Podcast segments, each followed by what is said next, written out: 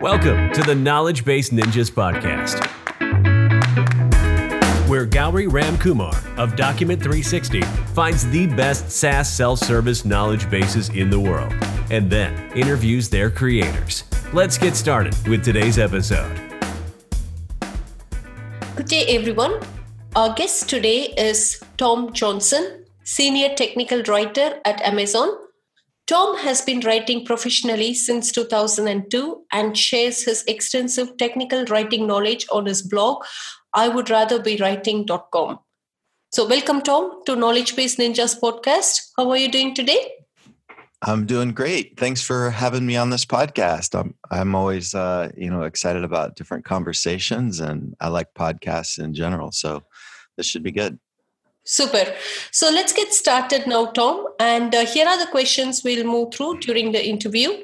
So, uh, just to uh, um, understand a little bit more about yourself and get everything into context, uh, please explain a bit more about you. And uh, um, we'll talk a lot about your blog, but uh, just a quick introduction to you, a little bit more than what I introduced, Tom. Sure. Uh, I'm based in Sunnyvale, California. Work at, at Amazon in the App Store side of the business. Uh, I've been, uh, yeah, I've been in, in TechCom since 2005, and my blog, I'd Rather Be Writing, is where a lot of people know me. I also have an API documentation course that gets a lot of uh, visits and popularity. Um, I, I present and so forth at different conferences and events and generally like to engage with the community uh, i like i like learning and reflecting and writing so that's a little bit about me. Super. So how did it all started tom? How did you initially got into documentation? Yeah so i actually have a humanities background like many people. I majored in english i got a master's in creative writing. I thought I was going to be like a, a, writer for magazines or something, some kind of uh, person writing essays and so forth for publications. Uh, steered into teaching writing. I taught for a couple of years at the American University in Cairo, teaching uh, like writing 101 to students there. And then when I came back to the US, I started working as a marketing copywriter for like very a very low salary and eventually i had a reality check moment where the financial realities of life especially having a family with children just started to hit me and i remember one time i actually had a second job teaching writing at like itt tech just to make ends meet and as i was as I was driving to the second job on a Friday evening after working at my regular job, I sort of uh, just had this moment where I was kicking myself for for not choosing a more lucrative career. Uh, eventually, I steered into technical writing because it's much more financially viable. It's like it pays well, uh, but but then I realized, and I had resisted it for so long because I just thought it would be boring. Um, but it turns out that technical writing is is not boring. It's actually quite interesting, and there are many many facets that people often don't consider. Everything from the tools side of it to the technology teams and other interactions with these um, Scrum groups and so forth at work. Uh, so it's it's a multi-dimensional career that that is pretty exciting. So I wish I had uh, given it a little more attention earlier before coming to that reality check moment where I suddenly had to course correct just to stay afloat. Super. Thank you for being so frank. so, what's the current size of your documentation team? We have just two writers. Uh, it's me and my colleague uh, who are part, who are technical writers, but we're part of a developer relations group that includes some marketers, some other kind of program manager people, and we plug in through business development and and our other field engineers and sister groups and so forth. Uh, anyway, uh, th- there are a lot of different teams, uh, different writing teams at, at my company. Some teams are huge, you know, like the AWS team is huge, but there are other teams that are just like a lone writer, part of a engineering team. And I kind of like being part of a small group because it's easier to make decisions. You can experiment with something on the fly. You don't have to get collective buy-in from you know 20 different writers before you make a change. Uh, it's it's uh, I, I like that flexibility a little more. Super. So, what is your documentation process, and who do you normally involve in such processes? I like this question because uh, as I've kind of listened to the responses from other podcasts, uh, I haven't seen mm, the answer I'm going to give uh, emphasize as much. As far as processes go, we generally try to follow an agile process, specifically Scrum, because that's pretty much what the engineers at an organization follow. Uh, Scrum is extremely common, and it, it tends to work when you're marching in the same rhythm as engineers. Uh, in in a nutshell, that process is basically to divide work up, divide your work up into two week sprints or so. Uh, figure out what you're going to work on in in that two week chunk. Create tickets for each of the tasks. Um, uh, and when you're done with this two weeks, you kind of share out what you have accomplished. And this last part is actually probably the most uh, impactful uh, when you when you send out an email to all stakeholders saying, "Hey, we updated X, Y, and Z in the docs, or this is new." People really appreciate that, and you become more visible. It's sort of the the sprint demo, but it's it's complicated to try to always adopt a Scrum workflow. Um, we have both our own documentation Scrum with just my colleague and and uh, me, but we also try to plug into engineering scrums when when we have a larger project. So I'm right now I'm working on a one large project with a group, uh, and I try to plug into their engineering process, and they have their own Jira space, you know, their own uh, sprint dates and so forth. And I'll put all my doc tasks in, in their sprint. But then I also we also have other stuff outside of that project, right? So I will group those in a different space. And unfortunately, there are multiple ticketing systems. So this other space is a homegrown ticketing system. Mm-hmm. Um, the other the other hard part is that a lot of times in, uh, technical writers don't get counted the same as engineers on a scrum like uh, the point the, the tasks might not receive points they might not say okay you have a max of 10 points for this sprint we're not going to over allocate you you know and some people may change what your priorities should be halfway through without really respecting the the sort of plan you had at the beginning of the sprint so you have to be flexible but but in part that flexibility uh, is required because most technical writers are partially allocated resources to teams.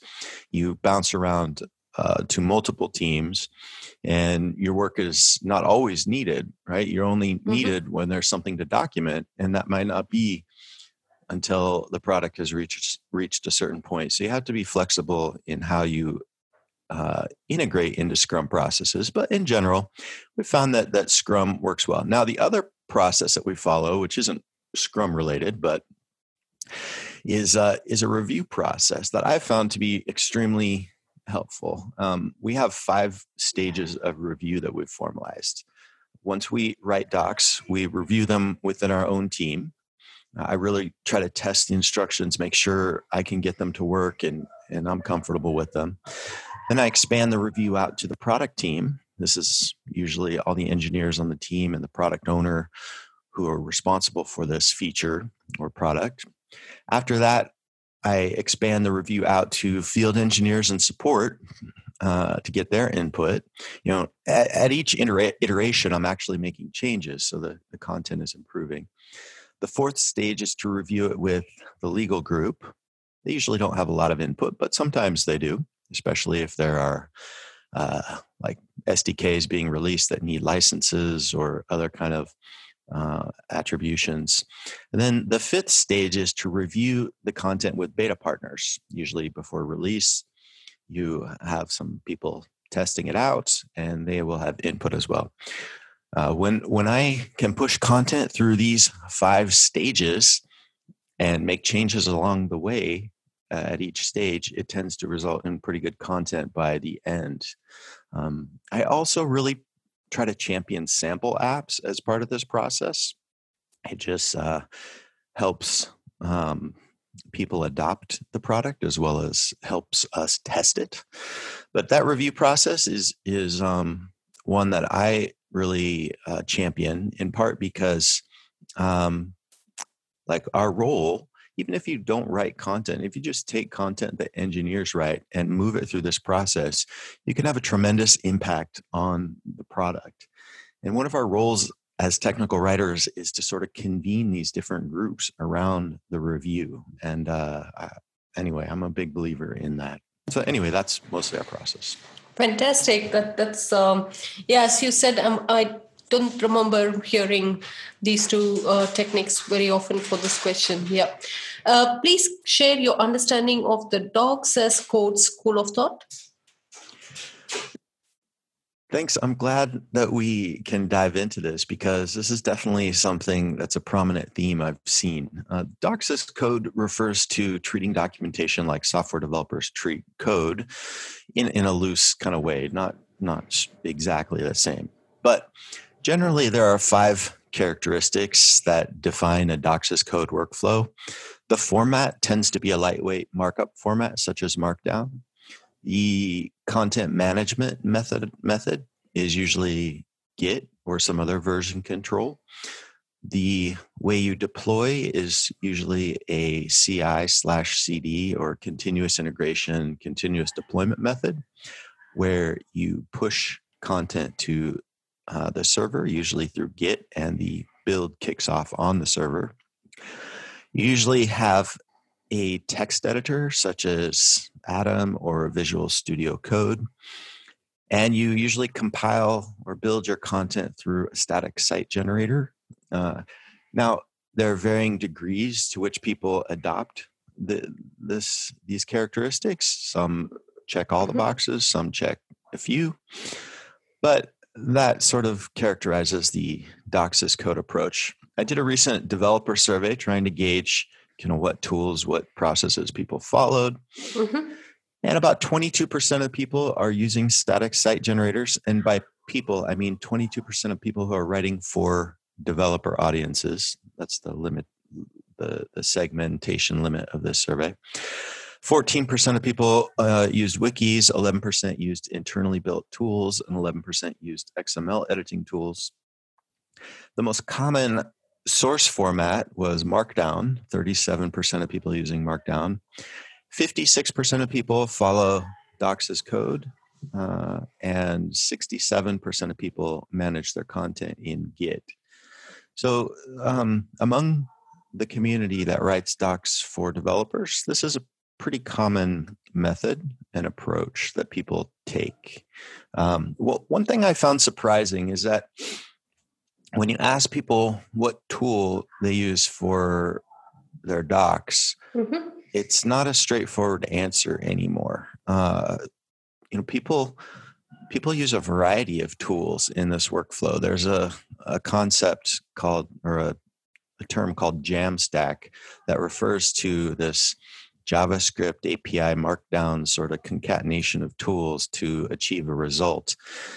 I found that a lot of people they treat markdown almost like a standard. Maybe you you generate markdown uh, or sorry you generate your docs from markdown using a script. You write you work in a certain editor.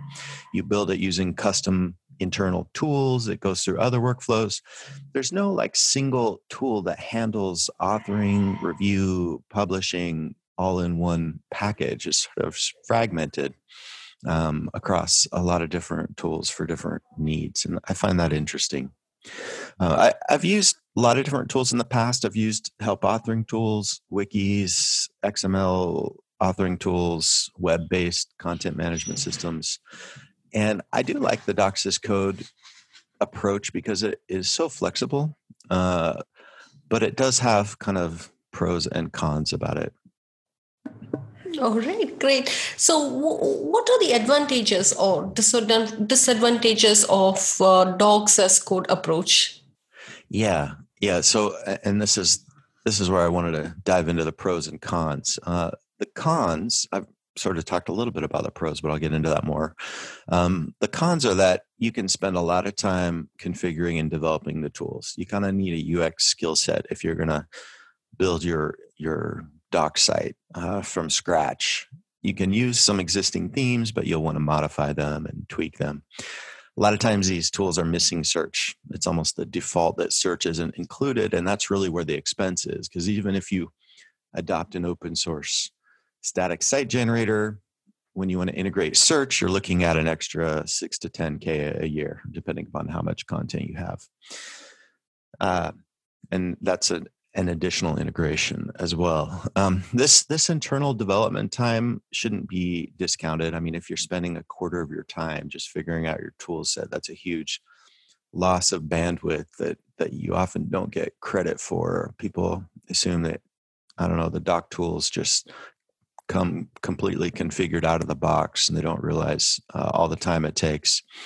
And finally, these static site generators are often geared towards general web publishing, so they don't really consider TechCom scenarios very well.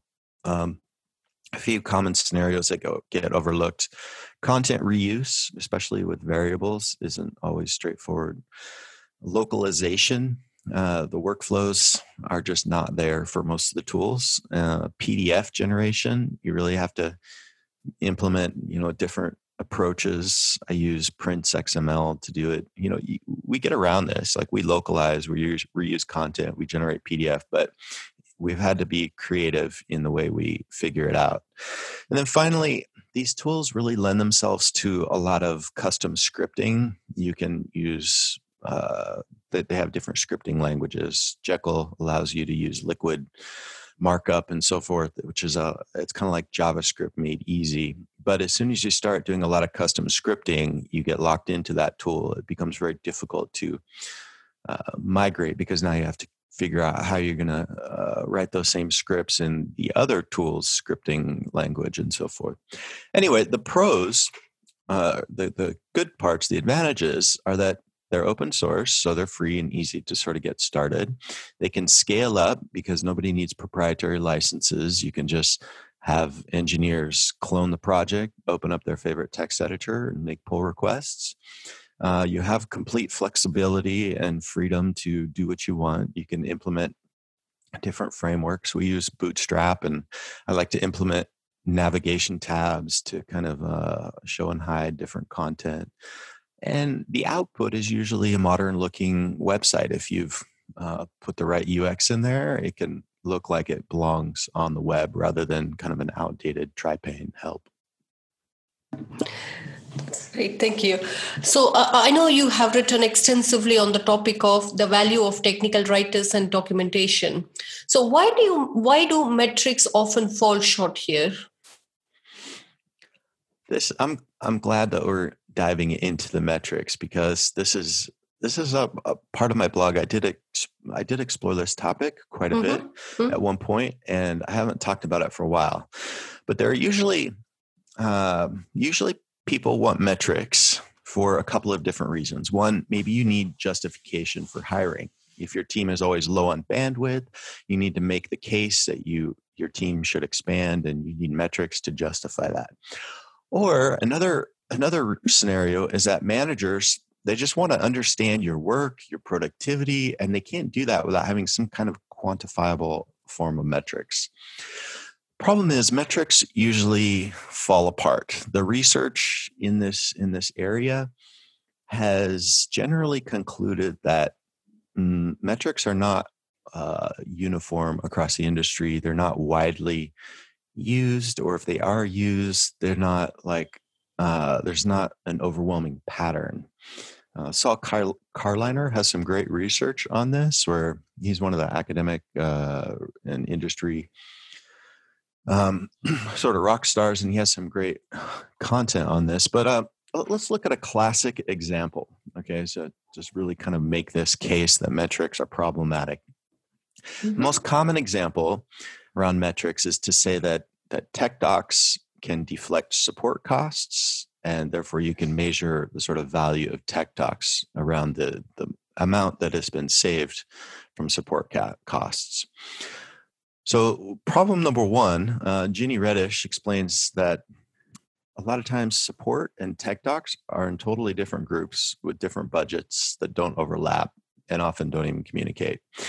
So, uh, right off the bat, it's hard to you know have one group be excited about reducing the support costs when costs are coming from different buckets and different parts of the org. But then the other problem is around data collection. Um, how, how do you know if you know a support agent used docs to solve a ticket you know, maybe the support agent read the docs a long time ago ramped up gained knowledge now they don't they don't uh, know or even realize that they're using docs to the, the, the knowledge they learned from docs to solve tickets or or or it's just maybe they are using it they're not even noting it. Uh, maybe they're pointing customers to docs but you have you have to somehow uh, note that in the ticket and then quantify that.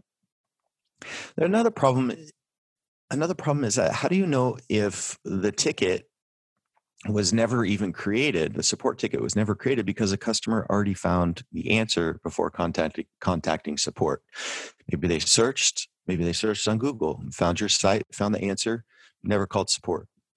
Uh, how do you measure the customers who maybe turned down your project because uh, because of, because of the documentation? You know, this is a huge cost, and this might be more applicable in DevRel scenarios where you're onboarding partners. Uh, maybe they interacted with the docs, formed the conclusion that integration was too cumbersome, and then decided to go a different route, you know, costing the company, I don't know, whatever the impact of that potential integration would have been. And then there's the reverse. What if the what if the partner is hesitant to sign a contract, looks at the docs, agrees that the integration is going to be fairly simple, signs a contract, and it brings your company millions. Like, how do you how do you quantify that? Um, you know, there are a lot of different ways. Uh, how about the scenario where you have internal engineers who are onboarding onto the team, the project? They go through all the docs and they ramp up. Like, that's a huge amount of time that you saved uh, the company by not requiring other engineers to handle them through the product. You know, how does that get quantified? Or, um, I don't know. There's a lot of different dimensions, and and when people kind of do math, I don't find it very persuasive. You know, even if you do quantify something and you say, you say, okay, Docs reduced 100 support tickets a month, and each support ticket costs the org $100, and so we save the company $10,000 a month. I just don't think that a lot of people find math all that persuasive because there's so many different potential uh, cause and effect discrepancies and other factors. What, what Saul Carliner concluded from looking at metrics was that word of mouth tends to be most persuasive. And I definitely find that the case uh, as well. If somebody hears from a couple of different customers that hey the docs suck and oh we want them to look more like this other companies it's very easy for people to arrive and generalize at a larger conclusion that hey our docs are poor or the the reverse. Um, another person who's written a lot about measurement is bob watson and he he has pointed out that uh, you really can only measure the impact of docs if you have a before and after scenario with and without docs. For example, you launch a product and you don't have any documentation for it, you can you can probably gauge the impact um, as soon as you add docs at a later point. Granted, you know usually upon release, that's when you get the most customer queries, so you, it's not night and day. But generally, when you remove docs, you see the real impact. Uh, every once in a while, uh, tech doc sites go down and people freak out. Um, I, I, kind of actually like it when this happens. Our doc site doesn't go down much, but uh, when docs are not available for a product due to some technical glitch, you can really see that like people stress out and and suddenly the impact is very apparent. So, anyway, in a nutshell, Measurement, I definitely support it. I don't mean to detract from the effort, but it's very difficult. And word of mouth tends to be what people rely on. Wow, that that's that's great. So, uh, so what is the best way to measure usage of documentation, Tom? Yeah, usage now follows in with metrics in a in a good way. Um, mm-hmm. A lot of people use analytics like Google Analytics or Adobe Analytics packages to measure documentation. But here again, it gets tricky because um, for for a number of different reasons. One is that not all sort of users have the same impact on the business. And this is probably more true in a DevRel situation. But imagine, imagine if you have, um, let's say you're onboarding different partners. Let's say you're, you're Roku or something, and you have 100 people who have cat video apps, right? And you're trying to onboard them. But you have one person who's like a Netflix or a very popular video streaming service. You know, in those scenarios, which metrics in terms of like traffic to the docs mean more, right? I think I think you'd rather have that one popular video streaming service rather than a hundred cat video apps. And that's the case with or that's the problem with traffic. If you have a hundred hits on a topic, but those hundred hits are from very important partners that are adding a lot of value to your business, it, it might be more valuable than 10,000 hits from random people who don't impact your business. Um, so that's part of the problem. It's also very difficult to just sort of draw conclusions that are meaningful from metrics. For example, time on page. If you have one minute on the page versus five minutes, what kind of conclusion can you draw from that? You know, maybe it takes five minutes to read it from end to end, but it would only take 30 seconds to scan down to a certain paragraph that might have the answer. Um, bounce rate is also problematic, problematic, right? If somebody jumps onto one page and then leaves your site, that's usually how you define a bounce rate.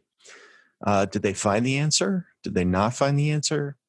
Um, it's difficult to tell. Uh, another confusing sort of metric is is measuring how many pages a person visited while on your site. If somebody visits three to four pages, is that better than somebody who visits two pages?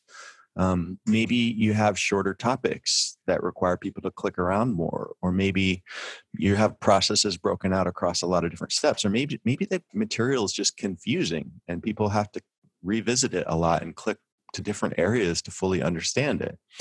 You know, it's like it's very difficult to to draw any kind of conclusions from metrics around usage. Um, what I do pay attention to, however, mm-hmm. uh, is is trending pages. Um, okay. I know in in my docs that uh, some pages are trending hmm. consistently. Uh, we have a specifications page that I found is always at the top of the list in hits. So I do focus a lot more attention on that because I just uh, get the sense that it's important to a lot of different people. And I found that these, these specification pages were actually the source of truth for both internal stakeholders as well as external stakeholders. And so um, I put a little more attention on that. But again, you know, it's it's really hard to divide your time based on metrics. True. Great. So, do you think uh, can technical writers create value for um, internal groups within an organization? Uh, if yes, then how? How is it uh, um, possible? You think? One of the one of the great articles I've read on this is from somebody named Michael Hughes, who has since retired. But he argued that tech TechCom's biggest benefit is really around knowledge creation, and knowledge is the lifeblood of a lot of these IT organizations. Uh, he says that technical communicators they, they really um, they're articulating what experts can't really articulate and and which others might not even know to ask. You're, you're creating information that other people are using. The information didn't necessarily exist before. You know maybe it's trapped inside of an expert's head they can't communicate it or maybe you're synthesizing things and you're making creating new forms of knowledge that make it possible for so many different other parts of the organization to operate. Everybody from different engineering teams who need to to consume the knowledge to business development people who need to uh, onboard prospective engineers uh, to just you know internal support agents who need training to um, you know PMs who want to understand things better. So definitely this this knowledge creation is a huge sort of uh, value that we add when we're developing information. Um, and this is again hard to quantify, hard to really um, hard to measure, uh, and um, a lot of people don't don't really uh, acknowledge the the impact that we have that technical writers have with knowledge creation. Mm-hmm. So, how involved uh, uh, do you think a technical writer uh, be in the customer experience? This is another great question. Um, most people do believe that that technical writers should be user champions. That this is a role we should play. That we should be the voice of the customer, bringing back insights to engineering teams, helping shape and design the product. And definitely, the more customer insights you have, the more valuable valuable you become to so many different parts of the organization. Problem is, it's very uh, hard to have that that constant interaction with customers if you're not interacting and interfacing with customers. Traditionally, the support groups and the field engineers interface most with customers. So you have to go out of your way as a technical writer to mine information from these groups. Uh, surprisingly, a lot of times support teams won't won't even tell you what trending issues uh, they're experiencing or what what the customer's point of view is, unless there's like an overwhelming gap that they're pointing out. And field engineers are the same. They don't just they don't just arrive at your door saying, "Oh, hey, customers said X, Y, and Z." Maybe they'll communicate that to a PM when there's a, a big gap in the feature set. But in general, you have to mine support logs. You have to go out of your way to, to pull information from field engineers' heads. Um, and so it becomes an extra step that that a lot of times technical writers just don't have the bandwidth for. Uh, but but the the down or the impact is that if you don't have this, these insights and this customer information, writing tech docs is more challenging because you don't have uh, strong a knowledge about your audience, right? If you don't know who your audience is, how do you know how to shape the material? So anyway, yes, uh, a technical writer should be very closely attuned to the customer experience, but uh, we're not always positioned in a way that there's a natural flow from the customer experience to TechCom. So, uh, do you think they should be involved in high level strategy, strategy, or just be responsible for writing clear documentation?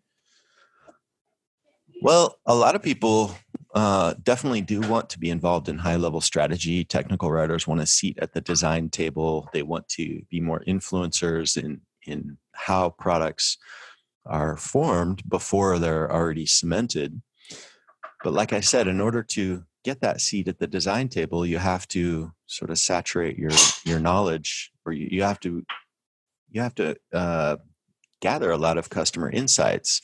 So if you want to take that route and you want to be a, a design influencer, there's definitely an opportunity, uh, but you might have to you might have to go you might have to do it yourself like you might have to go out of your way doing an extra job to gather all this information. You could spend hours, for example, looking through support logs on your own, right? Um, so yeah, I, some people uh, don't really care about that. Like sitting at the design table, they could care less. They're like, give me the give me the product one month before release when it's gone through all of its iterations and it's settled down and I'll document it and move on. So there's different different interests and different opportunities to specialize in different areas in TechCom, and some people are really into design and usability, and there's definitely a space for that.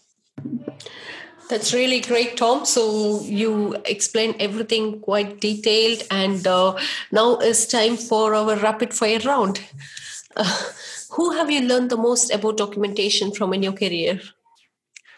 One of my favorite people in tech TechCom is has to be Mark Baker. He had a blog called every page is page one.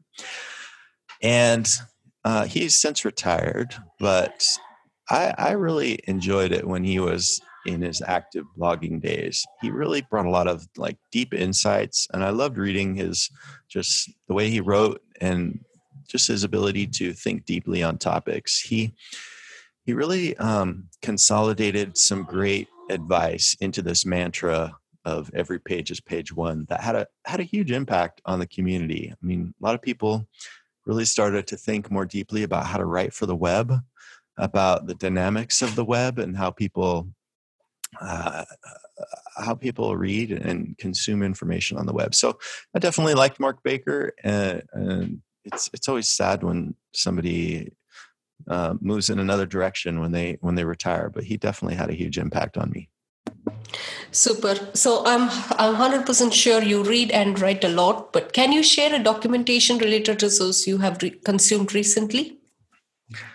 Sure. I was recently experimenting with a new podcast editor called Descript, D E S C R I P T, which is a really interesting sort of thing because it it links your audio file with a transcript and if you start editing the transcript it in turn edits the audio which is really kind of cool.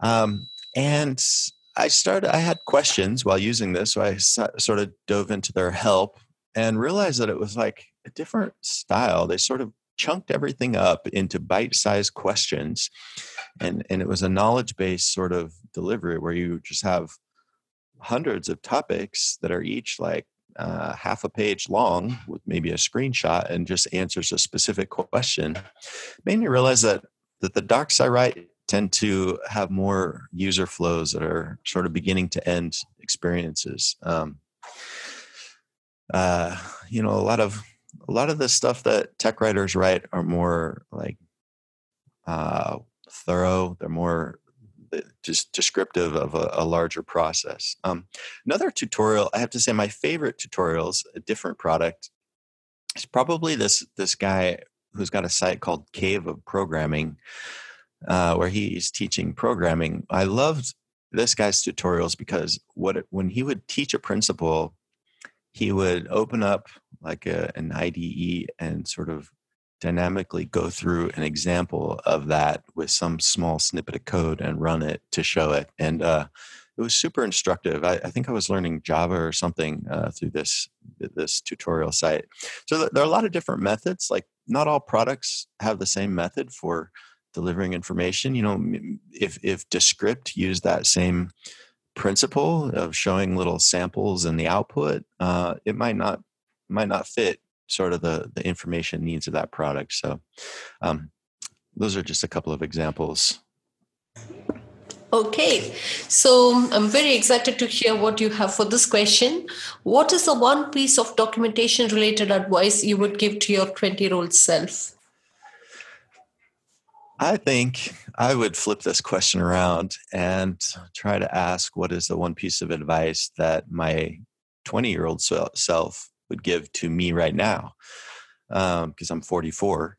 Uh, so why would I flip this around? Well, I kind of feel like as I get older, I'm a little more cautious and hesitant to take risks and embrace different changes, you know, like switching jobs to some new role or even moving apartments. You know, it's like I sort of feel like I um, I'm just more cautious about everything. Um, I'm not really sure why. I think when I was younger, I was a little more reckless, a little more open to different directions, you know, f- more open to just moving forward down some path without understanding where it's going. And I think definitely uh, having more of a mentality of risk taking and uh, opening yourself up to complete uh, failures if if it's a bad decision or something um, is a good mindset and it's hard to keep that as you get older because i think people realize the impact of a bad decision and so it's it's harder to make decisions that don't have known ends but that that's the advice i'd give is to kind of open open myself up to uh, more risk Okay, that, that's fair enough. Thank you so much, Tom. Uh, before we finish this uh, podcast uh, uh, recording, do you have anything more to add to our audience? not really. I think that the podcasts you're you're creating are great. I mean, one of the things I I do like about about your approach and the product is this effort to merge the gap between uh, knowledge bases and documentation because this is this has really been an ongoing gap in the industry for too long. The the fact that we have separate bodies of information, separate sort of roles that are writing one writing knowledge bases, knowledge base articles, one writing documentation, and really um, bringing those two together is is a good thing uh, for organizations. So I like this focus, and I like uh, a lot of the other podcasts and the trend you're going, you're, the trend you're moving in. Thank you, Tom. I think all the credit should go to our uh, guests as well because they are willing to join this podcast series and share their experience uh, and help uh, anyone who wants to take this uh, as a serious career. So, yep, all we are doing is just organizing it, but everything else is, should go to guests like yourself. Thank you so much for that. Thanks for having me on the show. Thank you. Yeah, once again, appreciate your time spent with us today and uh, have a good day.